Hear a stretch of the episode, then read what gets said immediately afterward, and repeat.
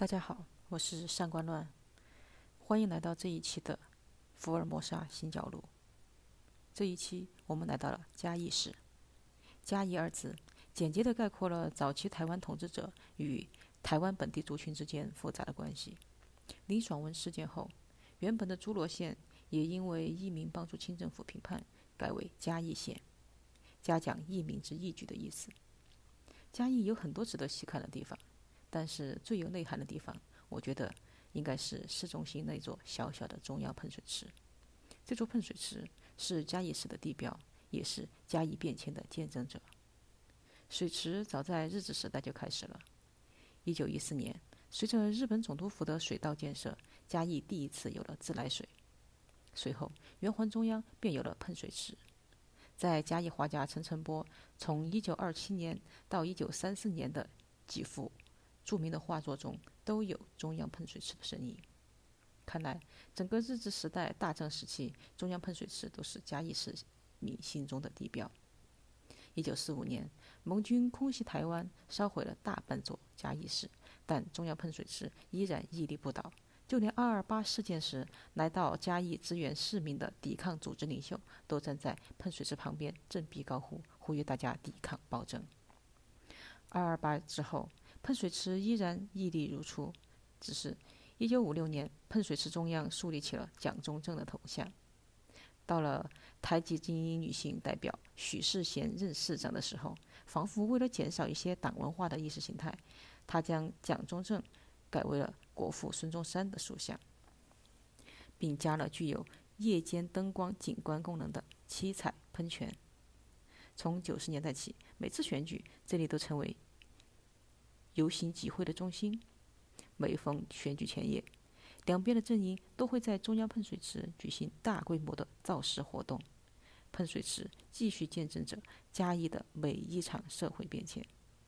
二零零七年，喷水池中央的国父孙中山雕像倒塌，从此，喷水池中央的角色开始变换不断，从管乐小鸡。灯会恐龙到现在，则是电影《Kano》中的投手吴明杰的塑像。总之，都不再和意识形态有任何关系了，而是以嘉义人自己的文化和历史认同为准。毕竟，《Kano》代表了棒球作为台湾不同族群的最大公约数之一。不仅塑造了台湾人自己的历史叙事，也塑造了台湾的多元文化，更塑造了台湾人自己的群体意识和族群精神。而在喷水池旁边，还有一座更为特别的精神地标，就是陈澄波画架。嘉义人都会记得那一天：一九四七年三月二日，二二八事件延烧到了嘉义，来自台中的三辆卡车载来一批青年。其中就包括二七部队的运动领袖钟义仁，他在中央喷泉振臂高呼，希望大家抵抗国民党军队的暴力。被压抑已久的民愤被点燃，嘉义的年轻人们很快组织起来了，包围了警局、官舍，控制了嘉义广播电台，接着攻击军线及政府官员集中的嘉义中学。驻守红毛埤的国军军队开进市区。开始进行炮击，军民双方进行巷战，连续持续好几天。嘉义的广播电台也紧急向各地求援，而远在阿里山上五凤乡的乡长高义生听见广播，则果断准备声援嘉义市区的民众，同时维持秩序。他和汤守仁选派年轻有作战经验的族人，大概五十到六十位，携带着传统的刀剑以及日军战争末期藏在山里的武器，从奋起湖搭着森林小火车下山，来到市区自然民，来到市区支援民众。在大家的围堵下，嘉义驻扎的国府军队派代表苟合，但没多久，在国府军队得到空投物资后，便立即反击，双方各有伤亡，僵持了五天。到了三月十一日，嘉义市民派了十二个人作为代表与国府军谈判。当时身为嘉义市参议员的陈澄波也是其中之一。陈澄波被称为台湾梵高，是一位非常典型的艺术家。他出生在嘉义，自幼喜欢绘画，但是大器晚成，一直在嘉义担任教职，直到三十一岁，才考入当时画家的圣殿——东京美术学校图画师范科。才学习了两年，他就凭着天分和努力，画作入选日本第七届帝国美术展览会，成为首次以西画跨进日本观展的台湾人。他的画作主题就是自己的家乡——嘉义街外一。进入地展的陈澄波，从此获得了众人的另眼相看。同学们不再叫他陈君，而是先生。后来，他的嘉义风景系列画作再次获得各大权威展览的青睐。他一生崇拜画家梵谷，家中的梵谷的传记和书信集都被他翻阅过无数次。绘画风格上也大多借用梵谷的手法。再因为他超凡的艺术成就以及推动台湾艺术文化影响力的巨大功劳，被后世也称为“台湾梵谷”。但是，他的一生依然面临着身份的尴尬。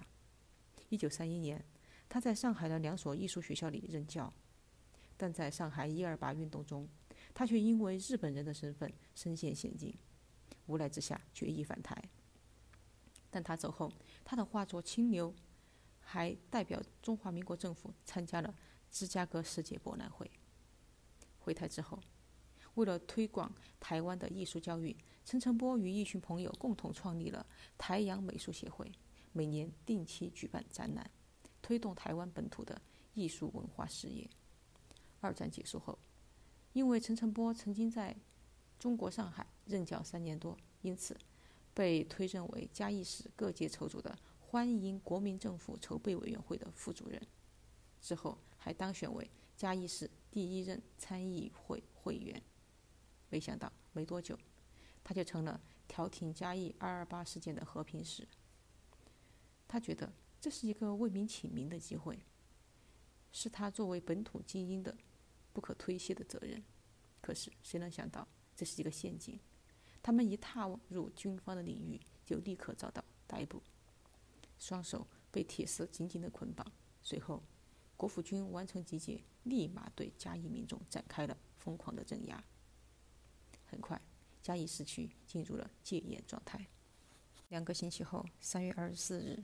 陈澄波被转而拘禁在嘉义市警察局，他知道自己时日无多，便写下遗书，第一句就是“为十二万同胞死而无仇矣”。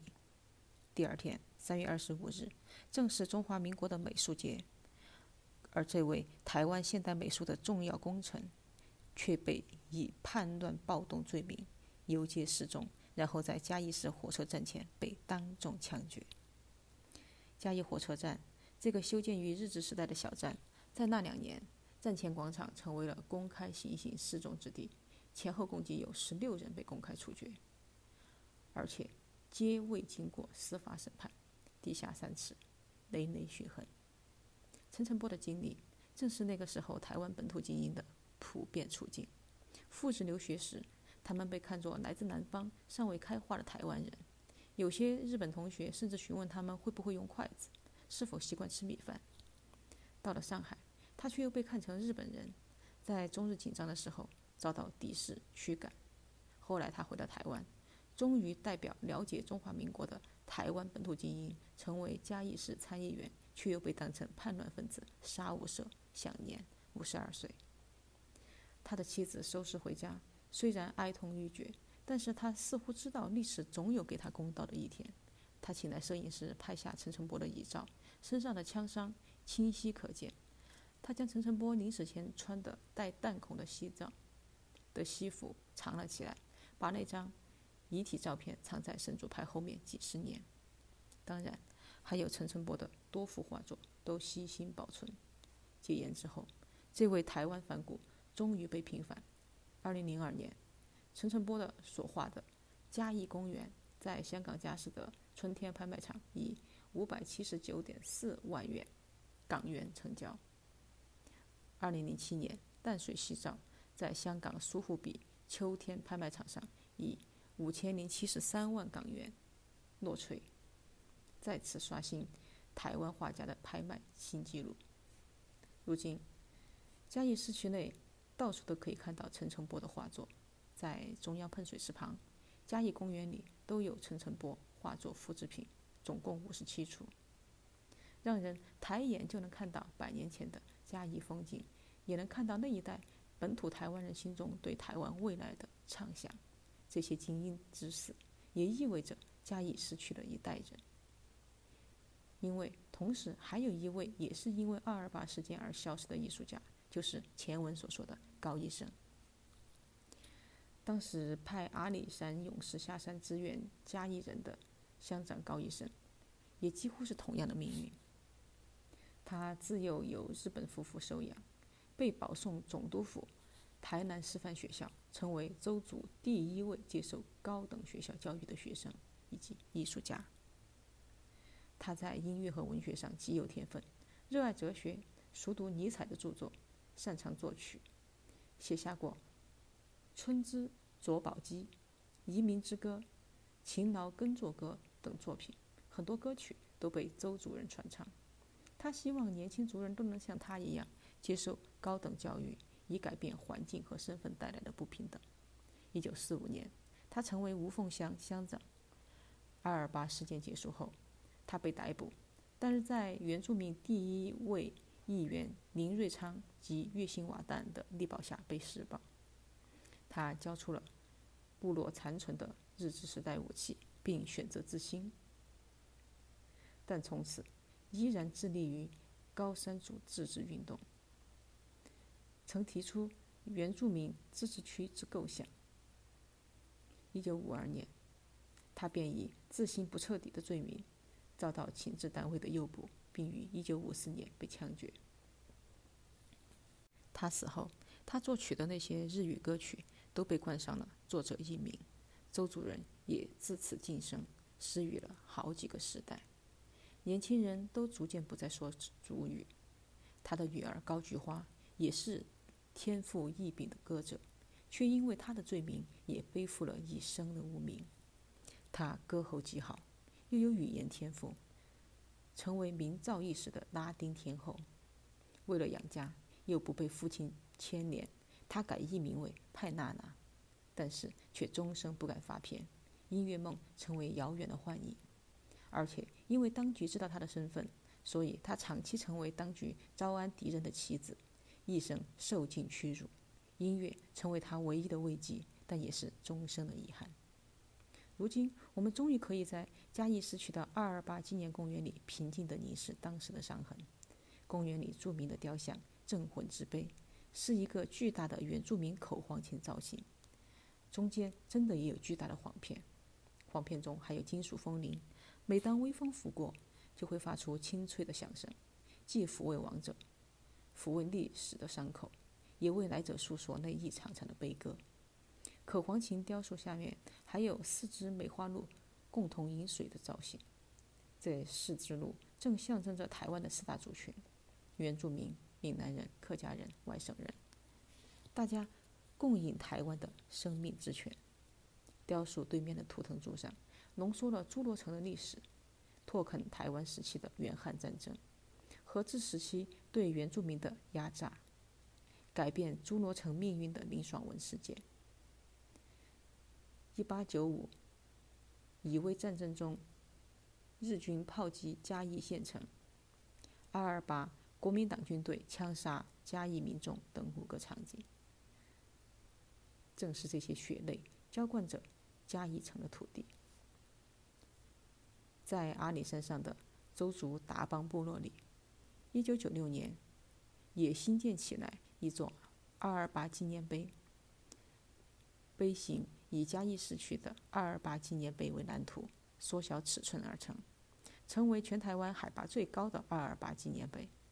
现在的周主人依然会唱那几首歌，但是作曲者的名字终于可以说了：高一生，或者吴庸、亚达乌尤卡纳，或者是多医生。